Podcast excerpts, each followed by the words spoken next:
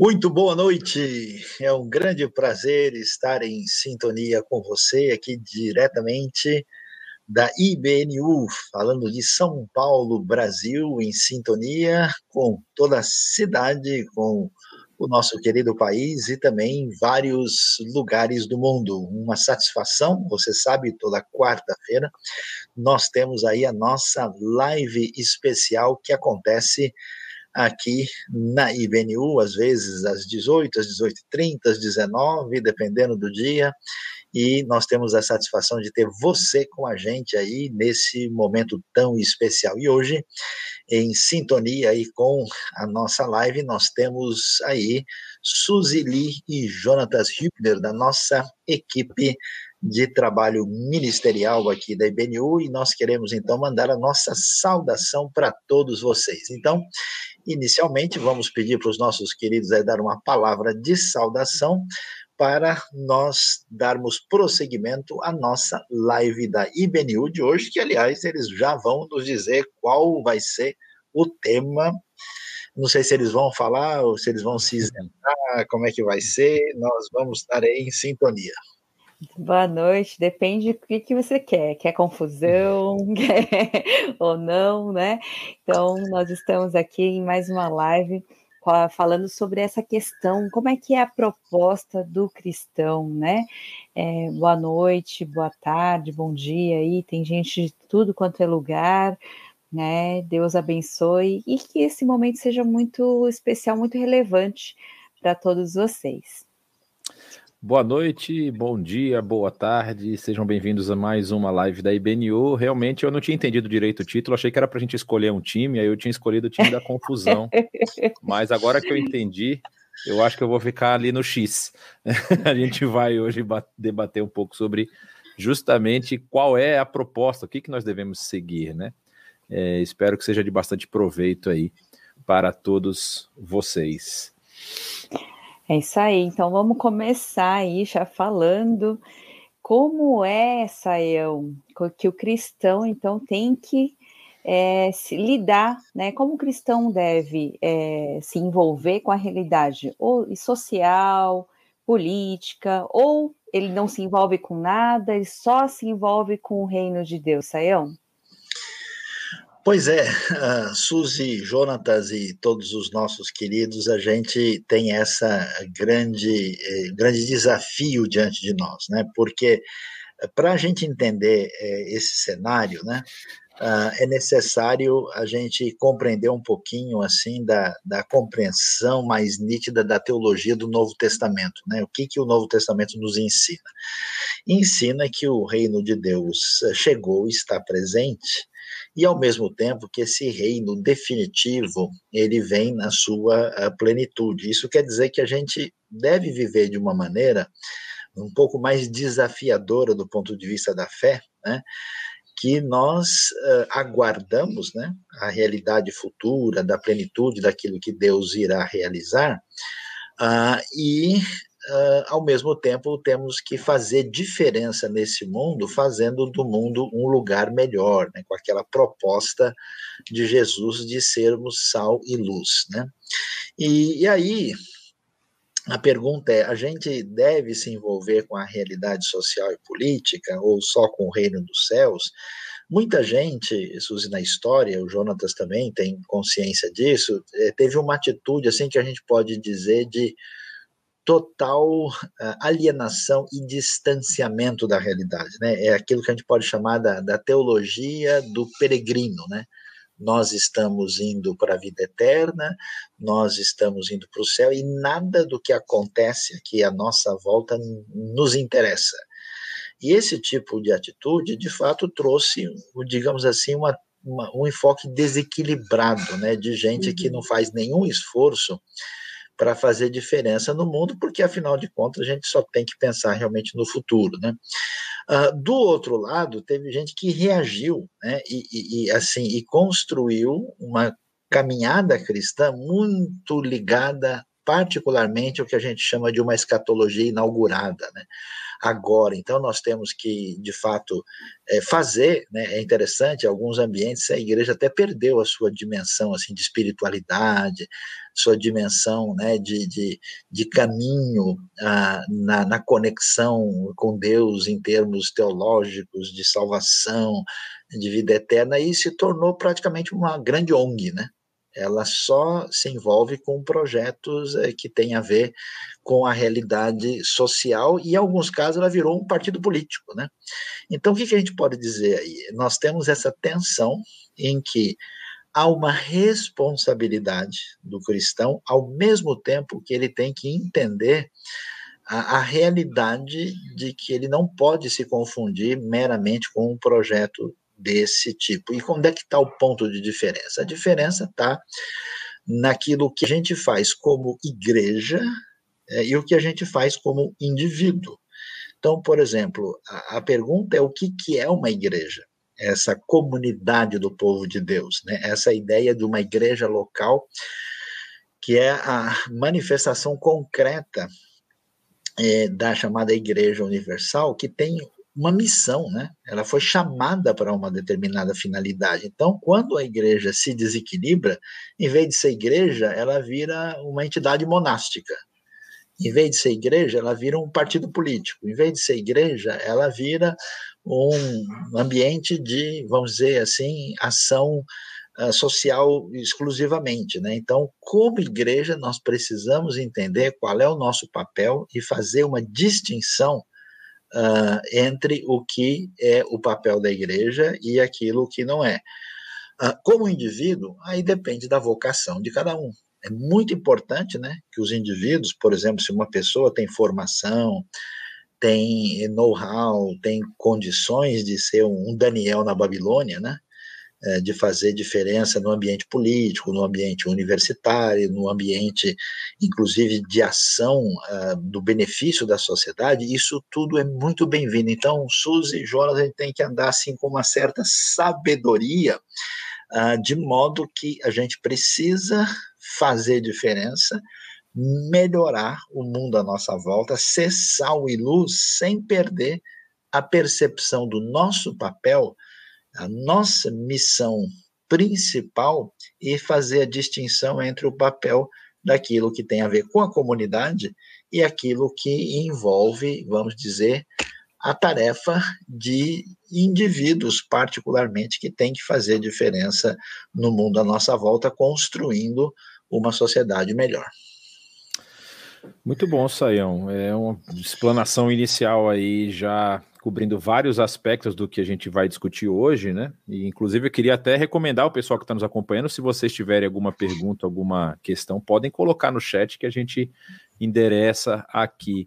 Falando nessa questão, Saião, você mencionou rapidamente aí sobre a diferença, vamos dizer assim, é, uma distinção entre o papel da igreja como, como corpo de Cristo, como igreja, essa igreja universal, é, que, que tem o seu papel no mundo, de transformar o mundo no lugar melhor, e o papel talvez individual, de acordo com a vocação de cada um, dele ser um agente transformador dessa sociedade.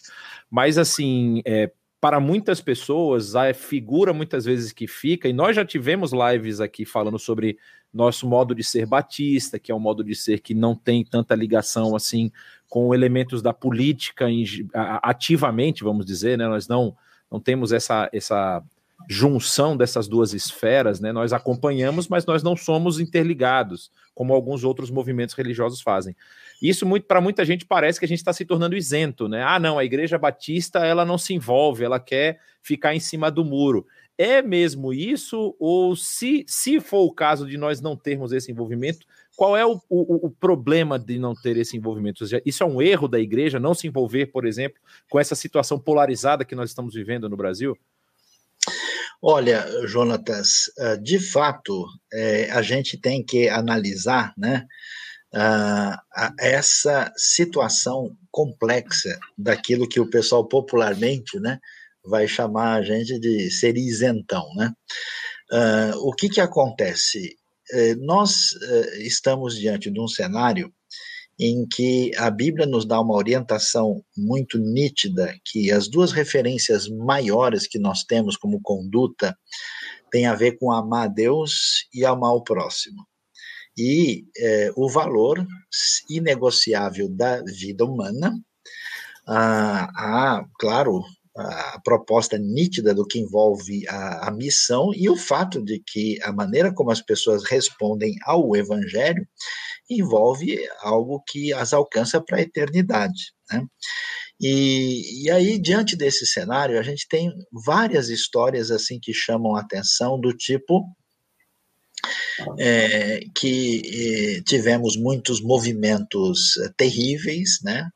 Uh, e que envolveu a morte de muitas pessoas, uh, envolveu uh, de fato massacre, envolveu gente eh, eh, passando necessidade cruel, né? Então há um problema sério, sim, em a gente ter uma atitude de isenção no sentido absoluto da palavra. Né? Você vê que uh, existe uma coisa interessante no Novo Testamento é, é, em que é uma tensão, né? Que, por exemplo, você pega os escritos de Lucas, tanto Lucas como Atos, é, a apologética lucana, vamos assim dizer, ela o tempo todo está tentando dizer para a gente o seguinte, né? Olha, Império Romano, vocês não devem considerar essa esse novo tipo de judaísmo que está surgindo aqui, porque eles não representam uma ameaça, eles não estão querendo jogar César fora do trono, eles não estão querendo fazer uma revolução armada, eles não são zelotes, né?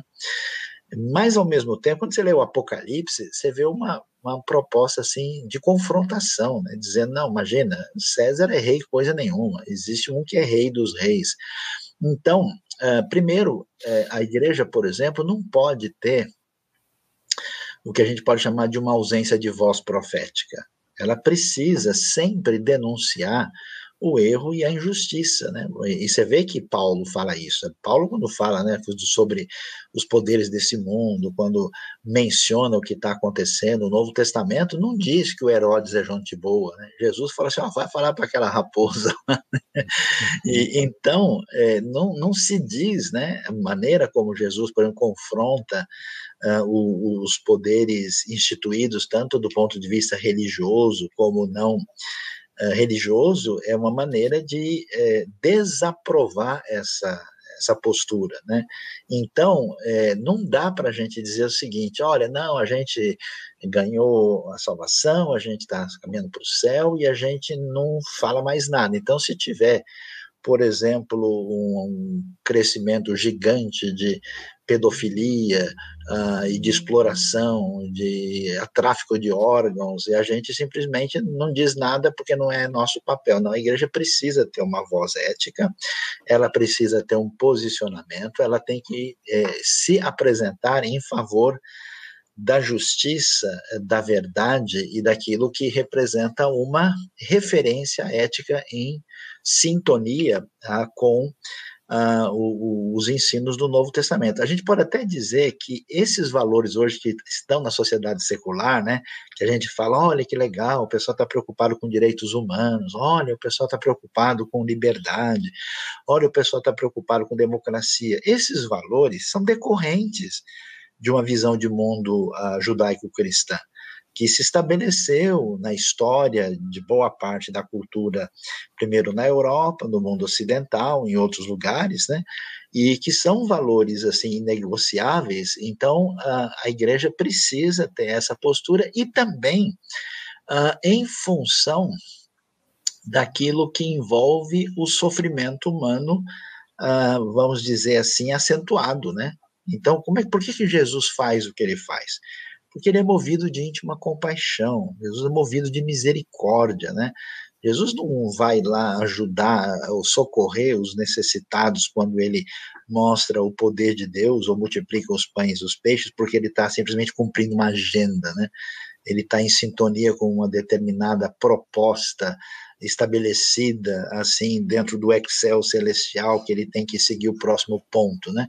Jesus faz isso movido de íntima compaixão. Então, assim, aquele que vê o seu irmão, né, uh, passando necessidade e, e, e, ele não tem qualquer reação, é, como pode permanecer nele o amor do Pai? Então, nesse sentido, a comunidade do povo de Deus, ela é uma comunidade da misericórdia. E, e aí, é, é, o que a gente pode dizer aqui é o seguinte: não dá para ter uma proposta de isenção em relação à injustiça e ao sofrimento no mundo, tanto do ponto de vista profético como do ponto de vista ah, da ação da misericórdia, porque isso é expressão né, da verdade e da graça divina colocada de maneira concreta. Então, nesse sentido, a gente aqui estabelece uma crítica das comunidades que não fazem nada. Não, nós estamos aqui pregando o evangelho e nós vamos para o céu e deixa o pau quebrar. Né? Então, se tem gente estuprando crianças, se tem é, tráfico de pessoas, se tem gente é, sendo injustiçada, a gente não vai, né? Porque esse mundo é podre mesmo, né? Esse mundo é, é do diabo, aqui tudo jaz no maligno, né? Então tem um monte de gente no contexto evangélico que diz assim: nós já estamos classificados, nós vamos para o céu, nós estamos jogando pelo empate, vamos segurar o zero a zero aqui e esperar o apito final e o mundo que se exploda, né? Nós não temos esse tipo de enfoque e de proposta apresentado no Novo Testamento. De jeito nenhum, essa é a ideia que nós vamos encontrar lá. Agora, Sayan, você falou alguma uma coisa muito interessante, né? Que é essa questão da voz profética, né? Os profetas literários trouxeram realmente uma questão da justiça, ética, né? É, eles denunciavam, eles falavam das coisas da exploração, né? Sobre toda a questão é, antiética aí.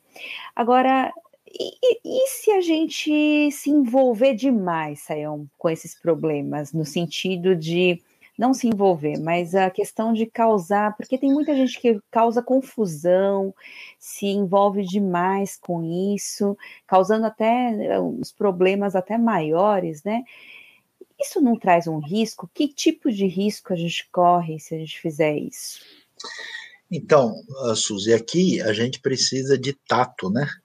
Uh, e de bom senso para uh, colocar a, a, realidade aqui. Por quê? Primeiro, como é que a gente vai avaliar é, a, a, realidade da necessidade à nossa volta? O que, que acontece? Um dos problemas que a gente enfrenta hoje é que a gente vive numa sociedade muito mais complexa, né?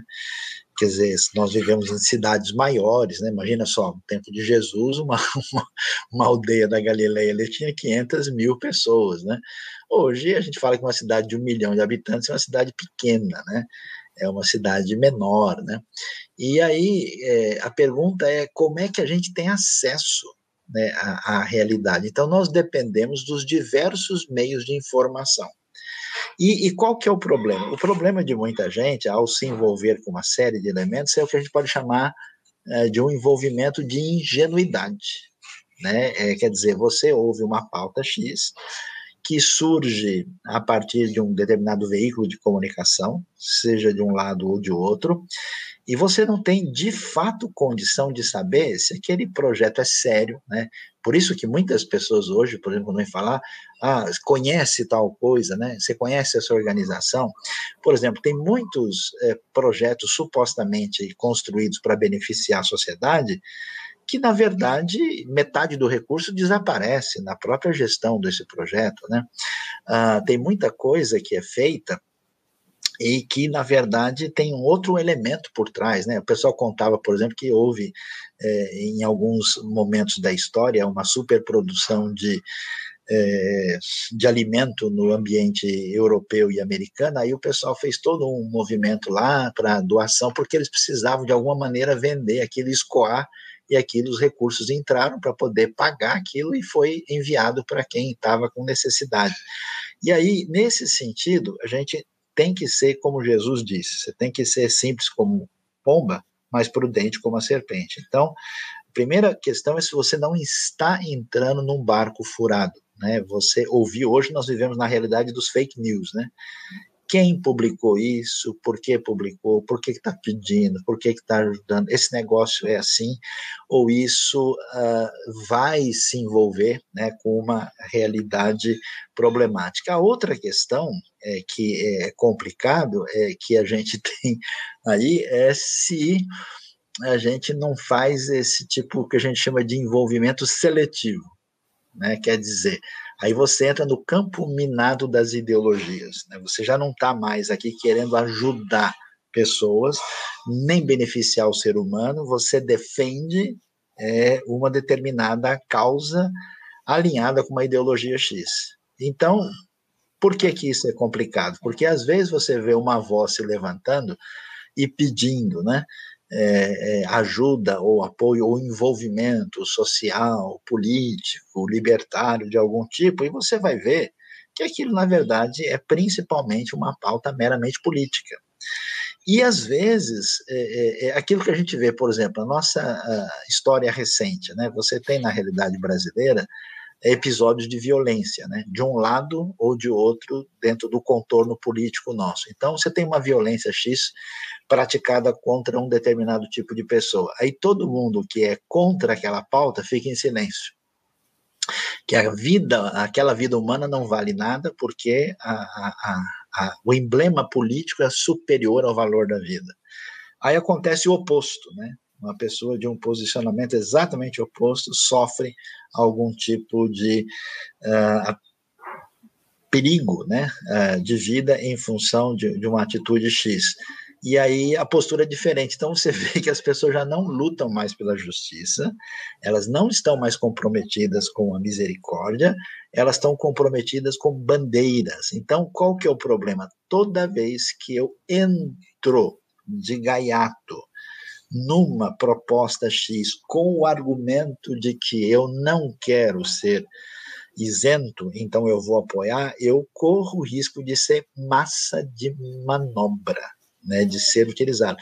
Ah, ah, tem uma música muito interessante do famoso grupo Tears for Fears, né, uh, Sowing the Seeds of Love, né, é, o, semeando né, aí as sementes do amor, que na prática é uma crítica do ambiente da Guerra Fria, ali no contexto dos anos 80, né? E, e essa música ela, ela, trabalha um pouco isso, né? De modo que as pessoas eram convencidas a entrarem né, dentro de um ambiente X para ter um posicionamento uh, que, na verdade, era um posicionamento manipulativo. E eu acho que a coisa mais complicada é que hoje é, você não vê somente as pessoas se envolvendo, mas elas adquirindo uma militância e uma militância agressiva. E aí se complica muito a situação, porque eu estou aqui me mobilizando, para ajudar a sociedade, para melhorar a nossa condição de vida, para promover a justiça, a verdade, a igualdade, o bem-estar, e eu estou me armando de violência e de ódio contra aqueles que pensam diferente de mim. Então, esse tipo de coisa é muito complicado e nós já temos exemplos da história de que essa atitude é indevida. Então, às vezes, a grande falha está na postura de isenção indevida. E às vezes o problema maior está quando a gente se envolve né, com causas nessa direção e acaba nesse envolvimento cometendo erros é, sérios, grotescos e muito problemáticos para a nossa realidade, a nossa vida. Mas, Saião, você mencionou aí Jesus, né, na fala dele lá para os seus discípulos, quando ele diz que nós temos que ser prudentes como serpentes, mas simples como a pomba, né? É basicamente assim, se a gente for fazer uma análise bem tranquila, não tão exegética assim, parece muito essa ideia, né, de que você talvez em algum momento você vai ter que se colocar um pouco mais ativamente defendendo uma causa e outros momentos você vai ter que se isentar justamente por você ter conhecimento daquele do pano de fundo que você da, daquela causa que está sendo apresentada, né? Mas assim, lembrando da história de Jesus, a gente eu lembrei aqui de dois eventos muito interessantes assim que são narrados nos evangelhos. O primeiro que um evento que parece que Jesus está se tornando um isentão, né?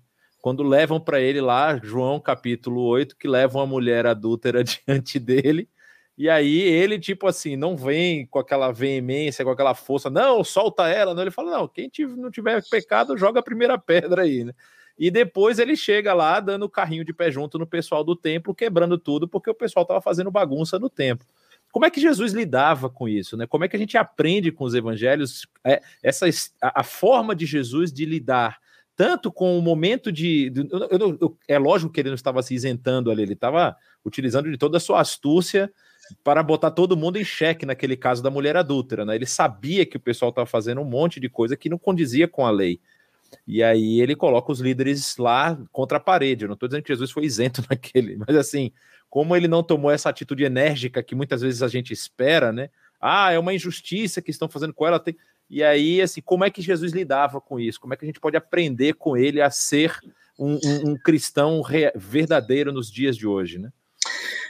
Então, Jonatas, uh, essa questão é fundamental porque o que, que acontece, o que, que é o perigo nosso, né? Onde é que a coisa pode uh, ter desenvolvimentos assim muito uh, problemáticos, né? é que nós estamos dizendo que nós somos discípulos e seguidores de Jesus, né, e particularmente no contexto mais evangélico, a gente diz, ó, nós temos que nos basear realmente em Jesus e nos apóstolos do Novo Testamento. E quando a gente chega nesse contexto da época de Jesus, e se a gente tivesse lá, a pergunta é, a gente apoiaria a, a maneira e a postura que Jesus está tendo, né? E, e aí, o que, qual a primeira questão? A primeira questão que chama atenção lá é a questão política. Porque você tem um império opressor uh, que tem escravos, que cobra impostos injustos, que faz coisas absurdas, que reduziu aí três quintos do, do império à condição de escravidão, uh, que é corrupto, que inclusive ajudou a corromper a própria expressão religiosa em, em Israel. Ah, e aí, o que, que você tem no ambiente teológico de Israel? A expectativa do surgimento do Messias, que é o rei da casa de Davi. Então, todo mundo está seguramente esperando que Jesus dê um treinamento militar para cada um e que eles se preparem para ser um, um Zelotes 2.0, né? para detonar os romanos de uma vez. E Jesus, na minha opinião, talvez essa seja a maior decepção de Judas, por exemplo, que vê que Jesus não vai por esse caminho. Né? Então, quando a gente pega o que a gente pode chamar de uma militância cristã agressiva, é, que até faz proposta de que a gente de fato tem que arrebentar o outro lado, tem que acabar com esse pessoal, né, e até entra num caminho de, de, de, de impropérios e de xingamentos tal, e você olha o exemplo de Jesus, é muito diferente, né? Por quê? Porque aí nós temos, eu diria assim, o âmago do ensino do Novo Testamento, né? É, são duas coisas fundamentais. Primeiro, que a questão essencial que mexe com o ser humano está tá dentro dele. Ele precisa de uma reforma pessoal que envolve a sua relação com Deus e a sua realidade espiritual. Nossa luta primordial não é a uma luta assim com estruturas sociais. Esse é um paradigma diferente. O foco não é esse, né? E a segunda coisa diferenciada que eu acho que é bem é, é interessante é que quando você precisa lutar e destruir alguém, você precisa transformá-lo no inimigo irreparável que aí você justifica o que você está fazendo. Então você tem esse processo muito comum na história de diabolização do outro. Não, fulano, então você precisa colocar o rótulo, né? Fulano é isso, fulano é aquilo, fulano é isso, fulano não sei o que. Esse aqui, o que, que é ele? Não, ele é um samaritano. Não, esse aqui ele é um, um gentio. Não, esse aqui ele é um fariseu, né? Aí quando você faz isso, você se dá licença, né? É, de fazer o que bem entende. E aí o que, que a gente vai descobrir é que Jesus não faz nada disso.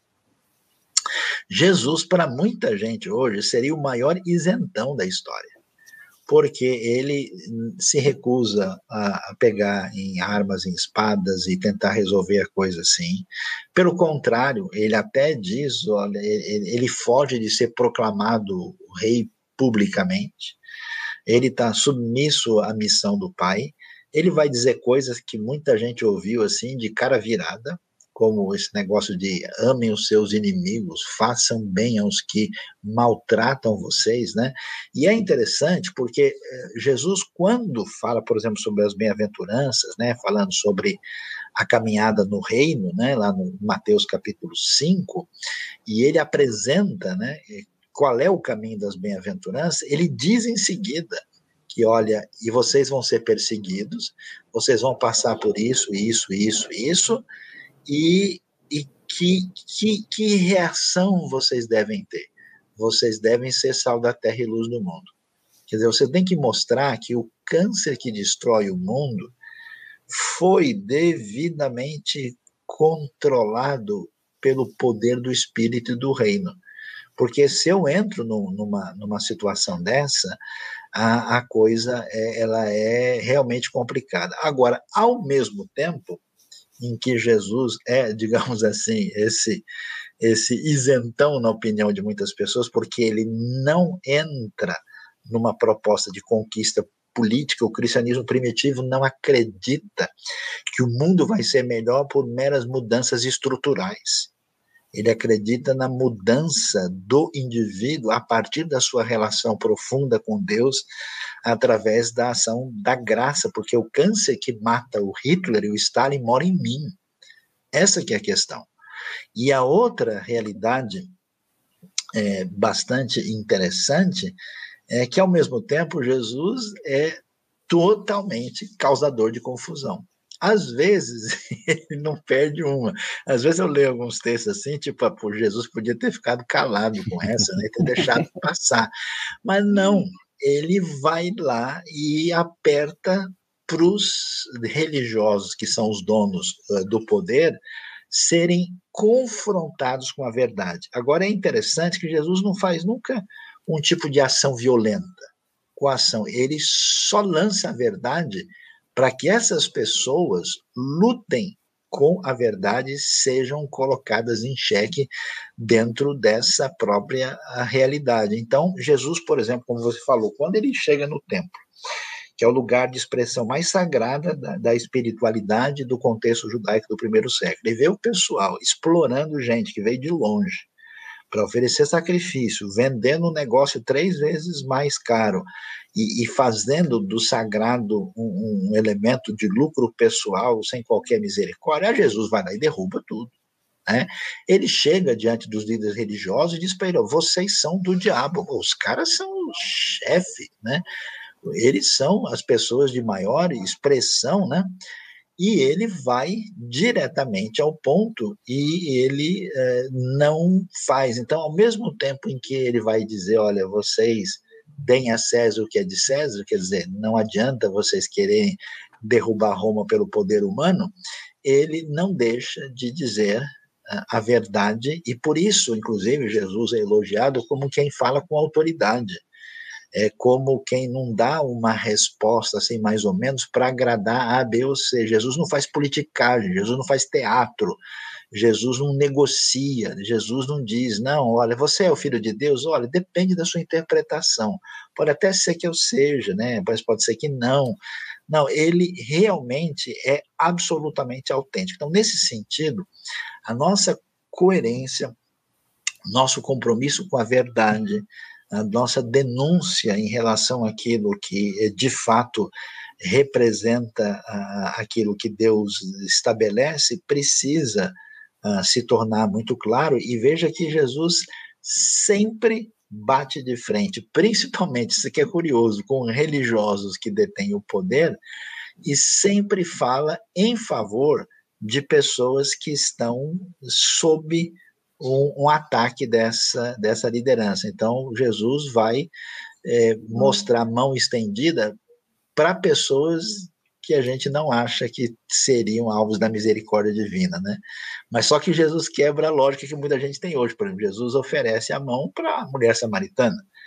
Ele conversa com criança, mas ele também atende cobrador de imposto corrupto né, que a gente não colocaria na mesma classificação, como, por exemplo, o, Zaqueu de Jericó, né?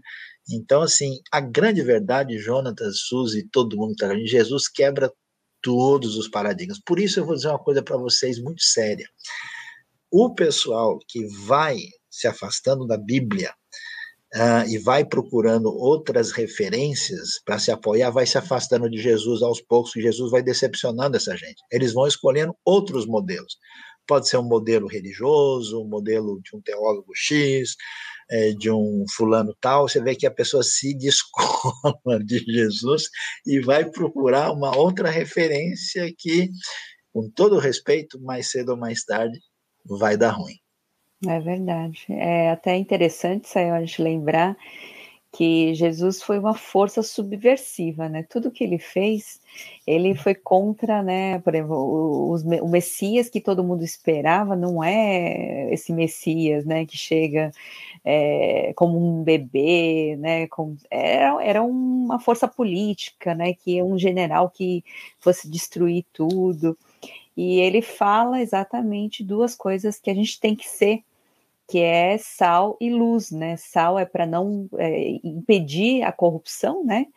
De, do, do alimento de estragar, e a luz que chega, invade e acaba com a escuridão ao mesmo tempo, né? Então, a gente tem aí coisas muito importantes. Só que, Israel, antigamente, talvez, é, fosse um pouquinho mais simples lidar com isso, porque as notícias não, não chegavam tão rápido, é, até você conseguia ter mais tempo para ter uma estratégia, pensar.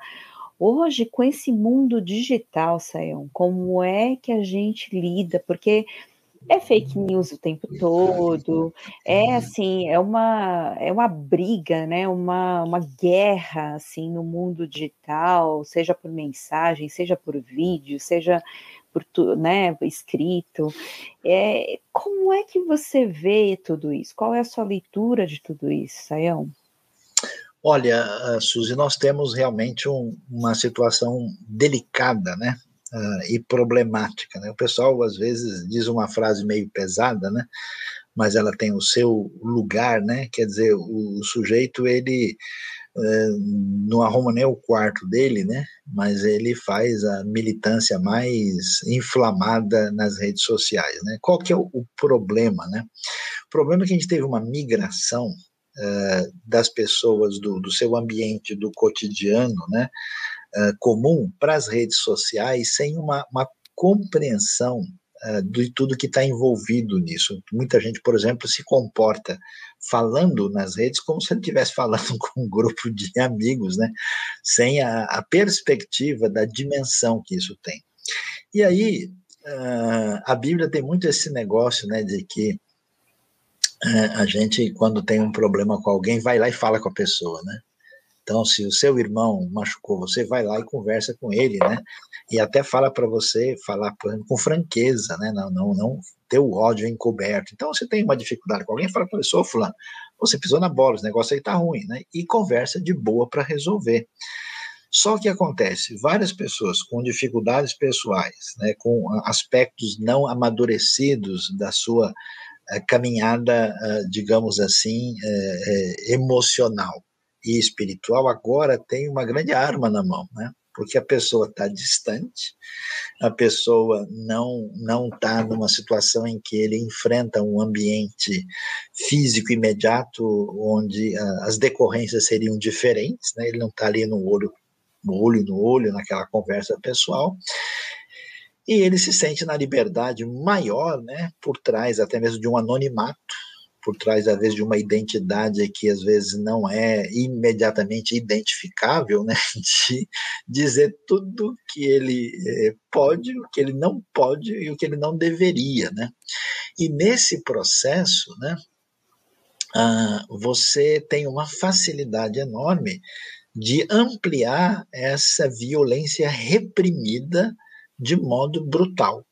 E aí o que, que acontece? A gente tem assim a, a proliferação né, de diversas ideologias, preferências, é, posições particulares, e nesse momento, então, a gente começa a ter no ambiente da internet, né, Instagram, Facebook, outras redes sociais, um verdadeiro campo de batalha, né? E é impressionante porque o pessoal até, até brinca, né? Antigamente o sujeito falava assim, olha, eu acho muito bonito, né? É, usar camisa verde, né?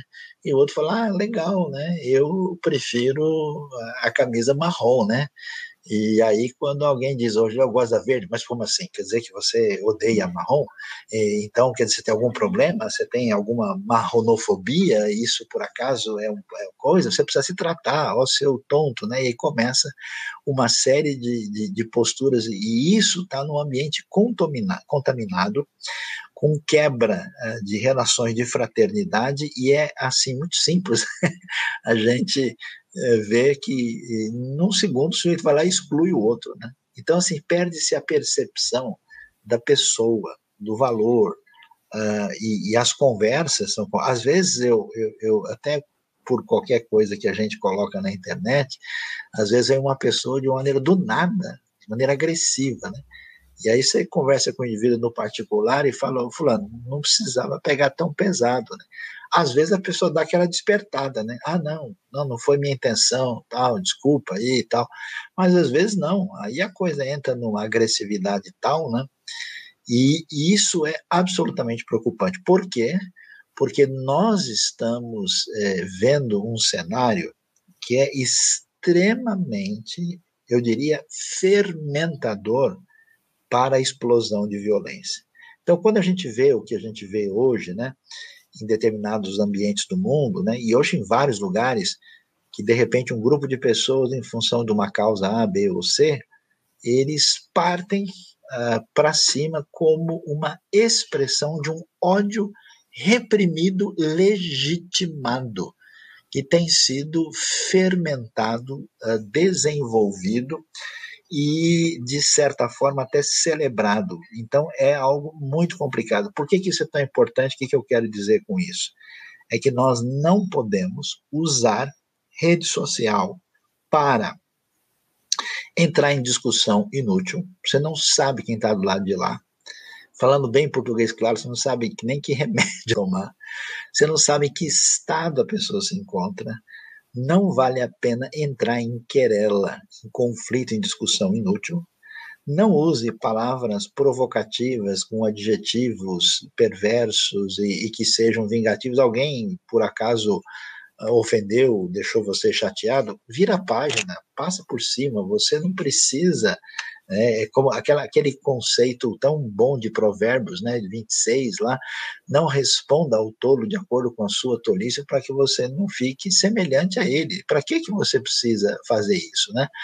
E Uh, também uh, tome cuidado né, com entrar em discussões de militância que são desnecessárias. Quando alguém está de uma maneira muito efusiva defendendo uma causa A, B ou C, entre com cuidado no assunto, claro, a gente não pode dizer, não, o cara está lá é, fazendo uma coisa absurda, está promovendo um negócio que é até criminoso, eu não vou dizer nada, né, porque eu não quero ter problema. Não, você pode até deve, ó, que é isso, né? esse negócio está errado, né? Mas vá com muito cuidado, porque a gente precisa ter uma postura adequada de reprovação do erro, mas numa perspectiva em sintonia com a maneira cristã de ser e de viver. É, essa aí é uma dúvida que às vezes surge. É, a gente já, já, já comentou uma parte aqui a respeito da nossa responsabilidade enquanto cristãos, né, de termos essa, é, vamos dizer assim, essa missão de, além de pregar o evangelho, também transformar o mundo num lugar melhor. E surgiu um tempo atrás algumas propostas, surgiram algumas propostas de envolvimento, e aqui eu vou pegar até aproveitando uma das perguntas que foram feitas aqui no nosso chat, é, especificamente sobre duas delas, né? Que eu, eu, eu, creio que um é desdobramento da outra, vamos dizer assim, que é a teologia da libertação e a teologia da missão integral, né?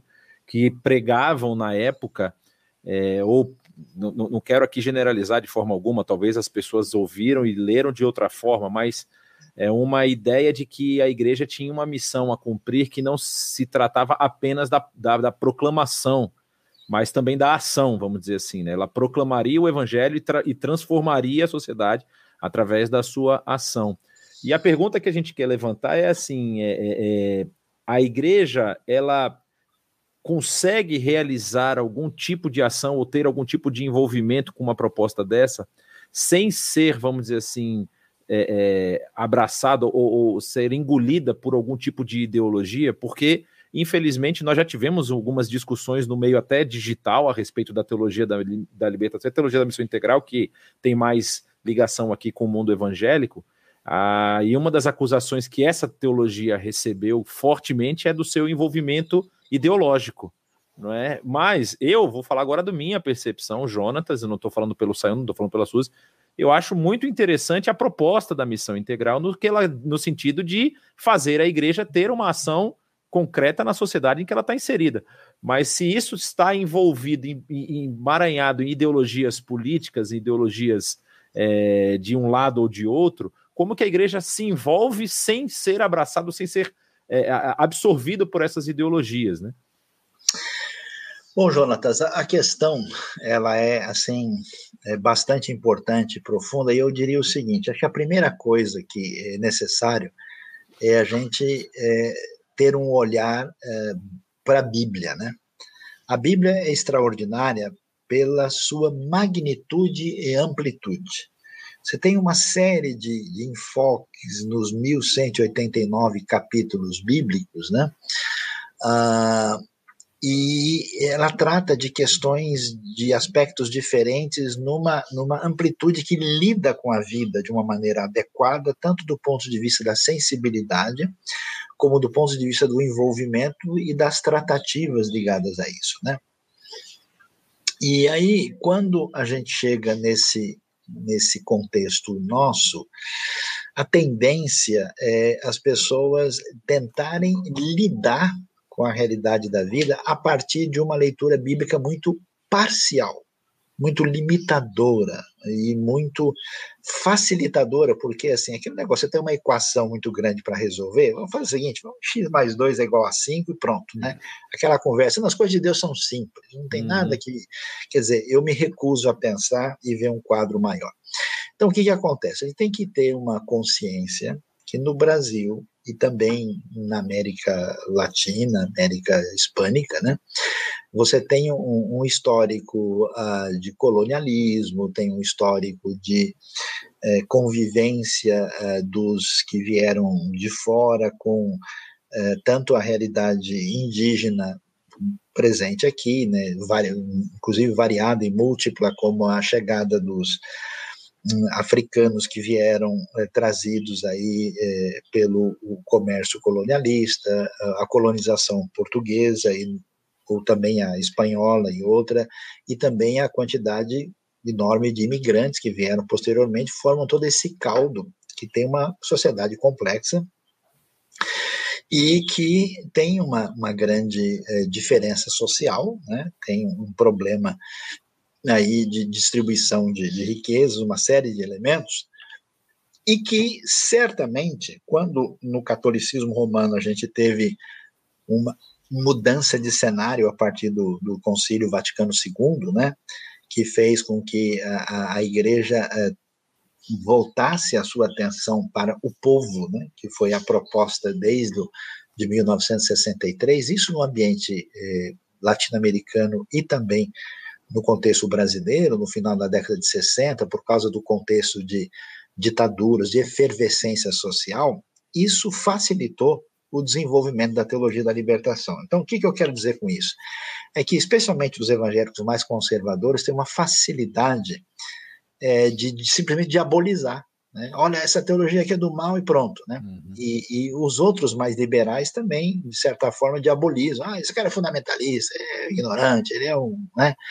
um, um extremista, não sei o quê, sem entender o, o cenário, o quadro maior. Então, é, é bastante compreensível que houvesse uma tentativa de uma resposta uh, dos que estavam pensando sobre teologia e vida em função do quadro sócio-religioso e político que a gente estava vivendo. Aí o que acontece? O instrumento de análise dessa realidade, de inspiração, de construção, foi o marxismo. E, a princípio, um marxismo mais básico, mais ortodoxo, né? Assim, porque depois você tem escola de Frankfurt, depois você tem outros desdobramentos, né? Mas uma, uma conversa com o marxismo mais básico, né? É, e aí, então, você teve essa construção. No Brasil, você tem o, o Leonardo Boff, você tem o, o, Gustavo Gutierrez, né? Numa tentativa. E qual é o problema da, da, da teologia da libertação? É que a sua leitura é uma leitura preponderantemente historicista e socializante. Eu diria que é uma, uma, uma visão limitada, ela não enxerga. Tanto é que o pessoal brinca, né, e com razão, porque na verdade é uma teologia muito europeia, eu diria até muito alemã, né, e ela ela, ela, quanto né, os teólogos da libertação optaram pelos pobres, os pobres mesmo optaram pelo pentecostalismo e pelos, digamos assim, os cultos afro-brasileiros, porque isso tem a ver com o seu jeito de, de viver e de sentir a vida. Né? Aí o que acontece? No contexto evangélico, surgiu um impacto da teologia uh, da libertação que teve o desdobramento da teologia da missão integral, né, que disse o seguinte: não, peraí, a gente não pode ficar só com essa leitura sociopolítica, porque também entre os teólogos da libertação você tinha gente assim muito mais, eu diria, cândida, né, e muito mais pacífica, como um Gustavo Gutierrez, por exemplo, né, que era um cara muito sério, que foi morar no meio do pessoal necessitado, até um pessoal que diz, olha, Che Guevara é pouca coisa, nós temos que partir para uma revolução armada, né? E aí, dentro do, do ambiente da missão integral, então surge, né, aí um pensamento dizendo, não, a gente tem que uh, fazer o seguinte, né, é, o evangelho todo para o homem todo. A gente quer um evangelho que e nesse sentido, a proposta da missão integral é interessante, porque ela dá uma equilibrada nessa tendência, uhum. ela uh, foge de uma visão platônica da realidade, tentando dizer, olha, a gente também tem que olhar, mas ela corre um risco uh, no sentido que, na prática, muitas vezes ela pode se tornar, né, uma missão meramente assistencialista e que talvez e, e, não preste atenção no outro lado, né, de que você não pode só ajudar socialmente alguém, você tem que fazer com que essa pessoa vai vá mais longe do que isso, né?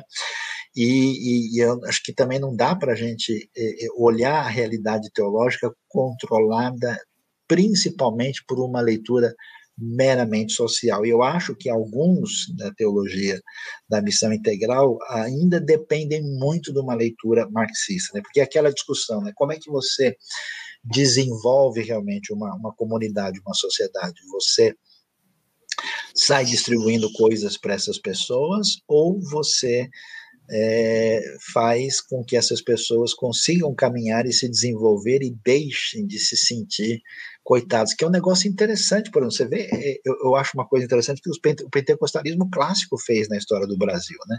Pegava um indivíduo que era analfabeto e ignorante, e pela sua experiência com Deus, o indivíduo eh, se sentia libertado numa dimensão que ele era analfabeto, ignorante e miserável, e o seu filho é diferente, e o seu neto vai ser uma pessoa bem sucedida. Quer dizer, tem uma transformação que está muito ligada com esse protestantismo clássico, que às vezes esse pessoal se recusa a observar, né? Então eu tenho a impressão que uma visão meio termo, né, é que a gente possa assim ver, é, talvez uma, uma espécie de, de parece assim de, de de, assim como acontece na Europa Ocidental, que você tem um, um, uns países mais equilibrados entre a, as visões extremistas, uma teologia mais equilibrada, tem hora que você, de fato, a miséria é tão grande, o sofrimento é tal, que não adianta você falar para o cara, não, ele tem que se levantar, ele tem que aprender a andar com as próprias pernas. Você precisa de misericórdia e apoio, não tem o que fazer. E às vezes a teologia conservadora, ela simplesmente tapa os olhos e não enxerga isso, né? E às vezes você ficar dando assistência para o indivíduo a mesma coisa, você trava ele no meio do caminho e ele não consegue ir muito longe. E acho que o problema mais sério, Jonatas, daquilo que a gente pode chamar de missão integral, é, se torna o fato de que pessoas de visão diferente, né, é, elas é, usam o mesmo nome. Então você vê alguém que é praticamente um marxista militante dizendo sua missão integral. E você vê uma pessoa que simplesmente de vez em quando distribui umas cestas básicas e, e eles dizem eu sou missão integral. A IBNU não se identifica né, com a proposta assim, oficial de missão integral, porque primeiro que a gente acha que essa questão dos rótulos, né, e, e definição é peculiar é que isso não tem acaba não tendo muita utilidade e, portanto, a, a gente precisa encarar a coisa dessa maneira. Né? E eu ainda vou dizer o seguinte, né? Ah, as ideologias é, influenciam de tal maneira é, em que as pessoas abrem mão da sua reflexão e compreensão verdadeira, adequada da realidade. Por exemplo, às vezes eu pego pessoas né, que defendem uma proposta X. Né? Então vamos supor, pega, vamos, vamos ser franco aqui. Você pega um indivíduo que é altamente, vamos dizer, que ele, ele se identifica como alguém muito de direita, que defende uma uh, postura bem conservadora e que acha que a livre iniciativa é tudo, é um mega capitalista uh, protestante padrão, né? Uh, aí você diz para ele, mas olha, olha para a sociedade americana, tem uma série de problemas não resolvidos. Você tem alguma questão complicada na relação entre os diversos grupos étnicos da sociedade, você tem uma sociedade com uma postura, uh, vamos dizer, muito, às vezes, agressiva, você tem uma sociedade que não conseguiu lidar com, com, com, criminalidade, com uma série de coisas, você tem uma sociedade que, em muitos aspectos, ela não é é, muito saudável, né? Você tem um individualismo acentuado, né? Você tem uma, uma concorrência acima da cooperação, aí você vê que a pessoa trava, né? Aí você fala, olha, o, o, os Estados Unidos cometeu erros aqui no Iraque, ou cometeu erros no Vietnã, aí a pessoa não quer mais conversa, né? Uhum. E fica nervoso, né? Aí você pega o outro indivíduo que é o contrário. Ele é de linha mais socialista, ele é defensor de pautas da esquerda, ele está dizendo que eh, os opressores são maus, aí você fala para ele, mas, cara, você viu o que aconteceu em Cuba? Você viu a situação lá, mas não tem, na verdade, uma ditadura. Você viu o que está acontecendo na China? Você já viu a situação da Coreia do Norte? A gente não defende direitos humanos. Você está defendendo certos países do Oriente Médio, mas ali não existe uma repressão. Qual é o lugar da mulher naquele lugar? Como é que funciona isso, tal? Aí a pessoa não quer mais brincar ele muda de assunto. Então, o que, que acontece? Aí é que eu acho um negócio sério. A gente abre a mão da honestidade uh, argumentativa simplesmente para prestar honras a um ídolo ideológico. E a minha preocupação é que essas ideologias se tornam mais importantes do que o compromisso do indivíduo com o próprio evangelho e com Cristo. Então, para defender a minha posição X aqui, A ou B, porque se a gente for sincero, a gente vai dizer o que, olha, pessoal, no Brasil tem certas coisas que acontecem que são boas. Está correto, isso aqui está bom, isso, tá ó, isso aqui está ruim. Quem foi que fez não me interessa. O bom é bom e o ruim é ruim. Ah, como é que é na Suíça? Nesse ponto é muito bom, nesse outro não está muito bom. A Coreia do Sul, como é que olha? Tem coisas extraordinárias, tem outras que estão funcionando abaixo. Ah, mas o Japão não é uma sociedade maravilhosa? Pode ser, mas por que tem tanto suicídio? Será que tem alguma coisa para a gente avaliar, né? E, e, na Escandinávia realmente é melhor? Por que, que as pessoas num lugar pobre às vezes estão mais felizes do que o indivíduo no interior da Suécia, né? Então, aí é que eu acho que a gente precisa, de fato, não abrir mão do compromisso com a verdade, com a honestidade argumentativa, e a gente não pode ter um compromisso ideológico, que eu acho que é um grande drama, e acho que até decorrente do fato das pessoas terem se recusado a crescer na sua reflexão, no seu aprendizado. A pessoa tem um conhecimento muito limitado e facilmente ele entra na polarização. Por exemplo, a gente na IBNU enfrenta essa dificuldade, né? porque a gente diz: Deus ama Israel, Deus tem um, um tratamento especial com o povo judeu, o povo judeu é amado e abençoado, e Deus ama os árabes e quer colocar a sua mão de graça sobre os árabes. Aí o pessoal diz: não, porque se gostar de Israel, tem que ser contra os árabes. Se gostar dos árabes, tem que ser contra Israel. A pergunta: desde quando Jesus ensinou esse tipo de coisa? Não é por aí. É, eu acho que até ligando aí do que está falando, então acho que respondeu um pouco, mas então o cristão pode ser militante, ativista de alguma causa ou ideologia? Olha, Suzy, o cristão pode e deve, por exemplo, até ser político, não há nenhum problema. Né? O que não se deve fazer, é nosso conselho, nossa posição, é o envolvimento da igreja com uma política partidária, porque ela vai se vender, ela vai se corromper, ela vai entrar num caminho que não é o seu papel. Então, o pastor, como pastor de igreja, e a igreja se envolver com qualquer coisa desse tipo, não é recomendável, a pessoa está perdendo o seu caminho. Né? Ele, a sua função é proclamar o reino de Deus. Agora, a causa política, aí a causa específica, militante, depende.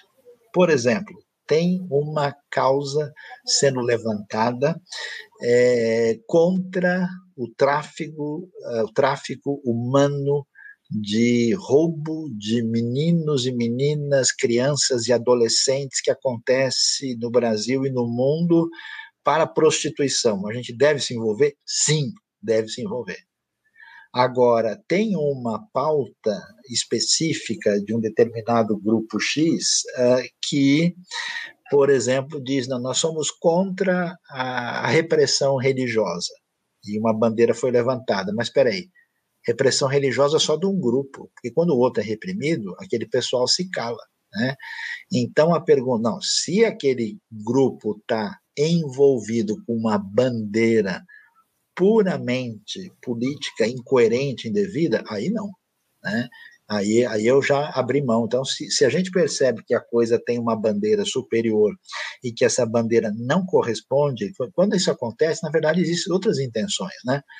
é, existe outros. É, é a minha crise com algumas pessoas que se dizem militantes da justiça, mas quando a justiça acontece, a injustiça acontece em algum elemento partidário dele, aí a gente não, não quer conversar. Nesse sentido, agora, qualquer causa que seja em favor da justiça, né, então, em favor da verdade, em favor da ajuda real a quem está debaixo de perigo, de sofrimento, a gente deve se envolver tendo o cuidado de não entrar como massa de manobra para uma finalidade específica. Então, é, é, assim, até não, não usando a palavra cristão, que muitas vezes as pessoas até mudam o sentido, né? Como seguidores de Jesus, como quem conhece, segue os ensinamentos de Jesus, é, da, o que a gente não pode abrir mão e se isentar? Bom, Suzy, vamos lá, né? Ah, a gente deve é, se isentar à semelhança de Jesus e dos discípulos do Novo Testamento de qualquer coisa que envolva o uso da violência. Veja só, nós tivemos algumas revoluções no mundo que tiveram influência ou inspiração cristã. Um exemplo interessante é o que acontece com Martin Luther King, né, que a mídia secular evita chamá-lo de pastor, né, por razões puramente ideológicas. O Martin Luther King, num ambiente complicado, né, historicamente difícil de convivência racial nos Estados Unidos, havia um líder que tinha uma inspiração não cristã para resolver o problema. Esse líder chamava Malcolm X. E o Malcolm X era bem explícito, a gente tem que partir para paulada. E que o Martin Luther King diz, não, nada disso. Nós precisamos fazer uma passeata. Aliás, ele foi, inclusive, uh, apoiado até por muitos judeus, né, que eram partidários da, da mesma necessidade de, de uma sociedade mais igualitária em termos de direitos, e eles fizeram uma passeata, e nessa passeata uh, que ficou famosa, a ideia é a gente não pode usar violência de jeito nenhum. Um exemplo interessante, né? Eu não quero dizer aqui que tudo que o Martin Luther King fez está certo, que eu concordo com ele, que eu tenho a mesma posição. Estou dizendo que a, a influência das ideias de Jesus alcançou, de alguma maneira, essa maneira de agir. Ah, você vai ver o que o, o, o Mahatma Gandhi vai fazer na Índia. Né? Ele consegue uma independência da Inglaterra sem derramamento de sangue. E ele dizia que ele admirava muito Jesus de Nazaré. Quando o, o Nelson Mandela faz um, uma revolução dentro da África do Sul, né? Ele foi muito assessorado por Desmond Tutu, né? E recebeu uma influência é, cristã. Né? Não quer dizer, novamente, que tudo que ele fez está certo e nem que o Desmond Tutu está correto em tudo, mas a ideia que muita gente tinha era que a gente tinha que partir para os finalmente. Para realmente sair arrebentando, vamos fazer a vingança completa de tudo que aconteceu no colonialismo aqui europeu, na África do Sul e na África do Sul, que oficialmente tinha o apartheid. Eles se recusaram a fazer isso. Então, assim, como cristão, jamais eu posso entrar numa proposta de ter a violência como referência de ação para qualquer uh, negócio. Agora a gente pergunta, então que o cristão nunca pode é, se defender de jeito nenhum? Olha, não é o caso. Por exemplo, se você tem um país que é invadido por outro e as pessoas vão lá para tentar matar, então quer dizer que alguém que é cristão não pode fazer parte do exército e lutar pelo seu país? Não pode. Cornélio era um militar. E em nenhum momento Pedro diz: agora que você conhece Jesus, abandona esse negócio de ser centurião, faça favor de vender amendoim ali na esquina, porque não pode mais ser centurião e faça favor de guardar essa espada. Não é dito isso, né? Ah, a gente tem que ter uma perspectiva de bom senso. A gente não pode, de jeito nenhum, porque esse é o problema. Quando alguém tem uma causa, e uma militância, geralmente ideológica, e ele não consegue apoio, imediatamente ele sai batendo no outro, você é o isentão, né? É aquele negócio, o pessoal que é assim partidário de uma visão de direita, né? Vai dizer, você precisa fazer de tudo, porque senão o comunismo vai chegar, e aí nós somos responsáveis, temos que atacar o pessoal. Os outros de esquerda, a mesma coisa. Olha, o pessoal da direita está trazendo uma influência que pode ser semelhante à ditadura, nós temos que partir para cima. A proposta bíblica não envolve isso. Jesus nunca agiu dessa maneira, Jesus nunca aprovou isso. Do que, que a gente não pode se isentar? A gente não pode se isentar do nosso compromisso com o reino de Deus e com a grande comissão. Por que, que isso é importante? Porque tem muita comunidade de fé que já não é mais uma comunidade cristã envolvida com a grande comissão de anunciar o evangelho uh, para os quatro cantos da terra. Se tornaram outra coisa. Eles agora se tornaram uh, reféns de uma militância X. Eles defendem as borboletas vermelhas do Nepal. Acabou. Né? Eles não têm outra coisa uh, a não ser pautas ideológicas específicas. Né? A gente não pode abrir mão de maneira nenhuma de fazer aquilo que Jesus diz que a marca número um do cristianismo bíblico é o amor. E o amor, inclusive, né? Orai por aqueles, orem por aqueles que perseguem vocês. Então, quando eu sou cristão de verdade, eu nunca posso faltar com respeito a ninguém, eu nunca posso partir para cima de ninguém, eu preciso responder. Jesus, Jesus eh, chegava a irritar, né? Pilatos fica bravo. Como assim você não responde nada? Que negócio é esse? Você não sabe que eu tenho poder para libertar? Jesus, é mesmo, você tem? Legal, não estava sabendo, né? Hum. então, é, você deve saber é que é, nenhum poder você teria se do céu não tivesse sido dado para você, né? E nós não podemos nos isentar uh, de fazer diferença no mundo através do ministério de misericórdia e justiça, especialmente aos que estão numa situação mais de vulnerabilidade. Isso é a igreja mostrando na prática o que significa graça, o que significa amor, o que significa de fato ser cristão. É, a gente não pode se isentar de ser sal e luz, né? E por que, isso é tão sério? Por que é tão grave essa questão? Porque você vai olhar para a história e tudo começou com uma discordância em torno de uma ideia. E aí um falou mais alto aqui, outro falou mais. A gente tem uma história assustadora de guerras da cristandade, onde as pessoas mataram e mataram de maneira cruel, institucionalizaram leis supostamente baseadas em princípios bíblicos para jogar uh, óleo fervendo no indivíduo, para puni-lo e amarrá-lo e torturá-lo. Isso tudo em nome de Jesus. Então, quer dizer, nós temos milhares, eu diria até milhões de pessoas na história mortas em nome do Evangelho. E isso começa exatamente com essa exposição ao ódio e que não pode acontecer. Então nós precisamos ser isentões totais quando os valores que nos apresentam confrontam-se diretamente com as ideias de Jesus e não abrir mão da grande comissão de amar em todos os sentidos e de ser alguém absolutamente sensível às necessidades uh, do mundo à nossa volta. Porque é aquele negócio, o cara eh, vai lá brigar porque na comunidade X o pessoal faz a ceia do Senhor diferente dele, e ele arruma uma polêmica, uma briga por isso. Enquanto isso, tem gente morrendo de fome no bairro dele, ou passando por uma situação assustadora, e nesse ponto as pessoas não fazem nada, dizendo, não, Deus sabe, ele que vai resolver. É muita loucura uma coisa dessas.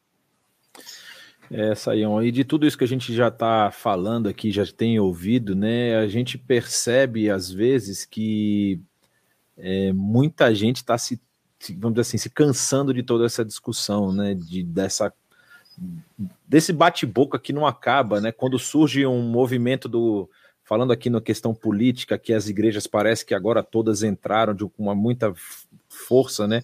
Aí se a, a, a, o governo faz alguma coisa, o pessoal vem para as redes sociais e começam a falar, tá vendo, esse governo só faz isso, aí os que são defensores, ah, mas o anterior fazia aquilo, aí fica o dito pelo não dito, e aí o que tem surgido também no meio cristão como um todo é essa ideia de que se você não milita comigo, você não é cristão.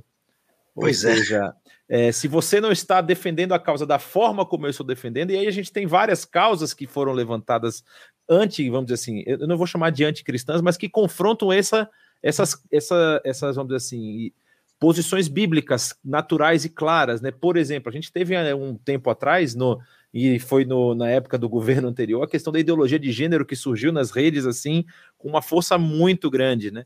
E aí, talvez, tentando não não estar tá com a faca tanto entre os dentes, apesar de ser uma causa muito clara dentro da, da, da, do, da explicação bíblica, muita gente foi taxada aí, ah, você então está aceitando o que as pessoas estão fazendo, e não era bem isso. Como é que a gente lida com esse tipo de comportamento, né, que, de pessoas que se dizem cristãs, mas que não aceitam podemos dizer assim, o, não vou nem chamar de contraditório, mas a, a, uma forma mais branda de se discutir ou de se chegar nos assuntos, né? Sem ser tão violento e querer tanto ver o outro assim enforcado, como a gente vê muita gente falar, né?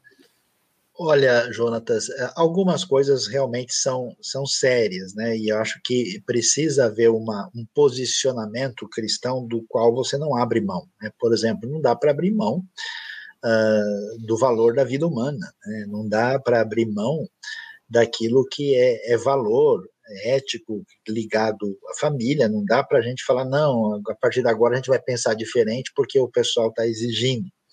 Então, de fato, houve aí uma, uma pressão né, muito problemática contra os valores bíblicos em diversas áreas, e a igreja tem que ter uma posição séria. Mas aí isso não justifica nenhuma atitude raivosa e furiosa da nossa parte. E é aquele negócio, eu soube de um indivíduo, por exemplo, num outro país, que visitou lá ah, uma clínica de aborto, e como ele era o, o, contra o aborto, ele foi explodiu a clínica, né? Então, quer dizer, para evitar que as pessoas morram, ele vai lá e mata alguém, né? É. E aí você vê que a coisa se, se esvazia e se perde por aí mesmo. Eu acho que o que, que nós precisamos fazer é ter uma atitude que tem como parâmetro o próprio Jesus, né? É, a gente tem que manter a nossa firmeza e compromisso com a verdade e responder com serenidade e equilíbrio. Por quê? Porque as pessoas que estiverem agindo de uma outra maneira rapidamente cairão em contradição rapidamente vão ver que o compromisso delas é com outra coisa. E aí, quem está em busca da verdade, quem está interessado, vendo a sua postura, eu tenho visto pessoas entrando por movimentos extremistas e depois eles até dizem: olha, puxa vida, eu vi que o negócio está complicado, e eu não, não posso, né, porque entrar por esse caminho, né, é, é, Provérbios é um caminho importante para a gente ler, né, uh, porque Provérbios diz, por exemplo, que é, é, é, é honroso evitar contendas, né, aquele que entra nesse caminho, o Provérbio chama de tolo, de uma uhum. pessoa que não sabe o que está fazendo.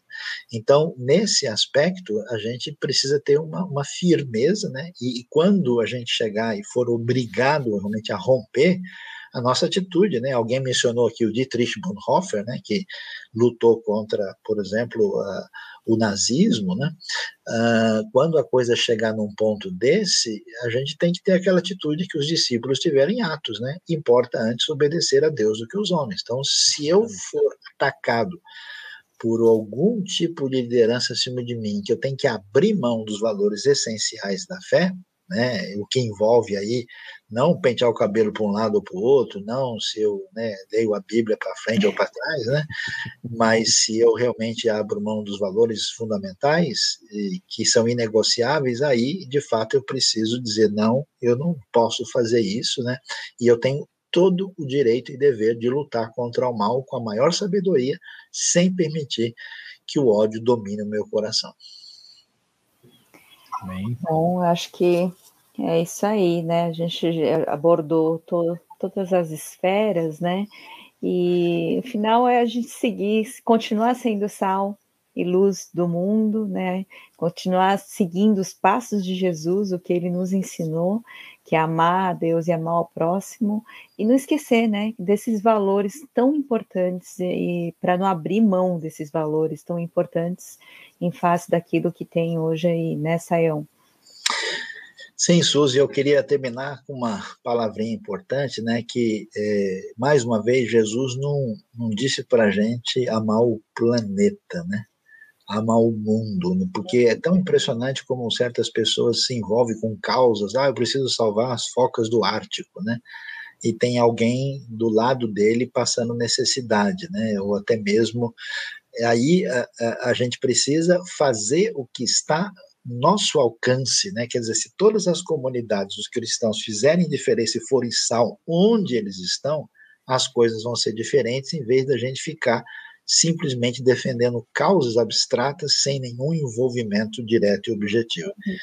Deus então abençoe a nossa vida e abençoe o nosso uh, coração, né? E a gente vai fazendo diferença. E eu convido você, na verdade, né, a deixar de ser isentão em relação à proposta de Jesus e faça diferença no reino enquanto Deus dá essa oportunidade a você. Amém. Amém. Deus abençoe a todos, um, um, ótimo resto de semana.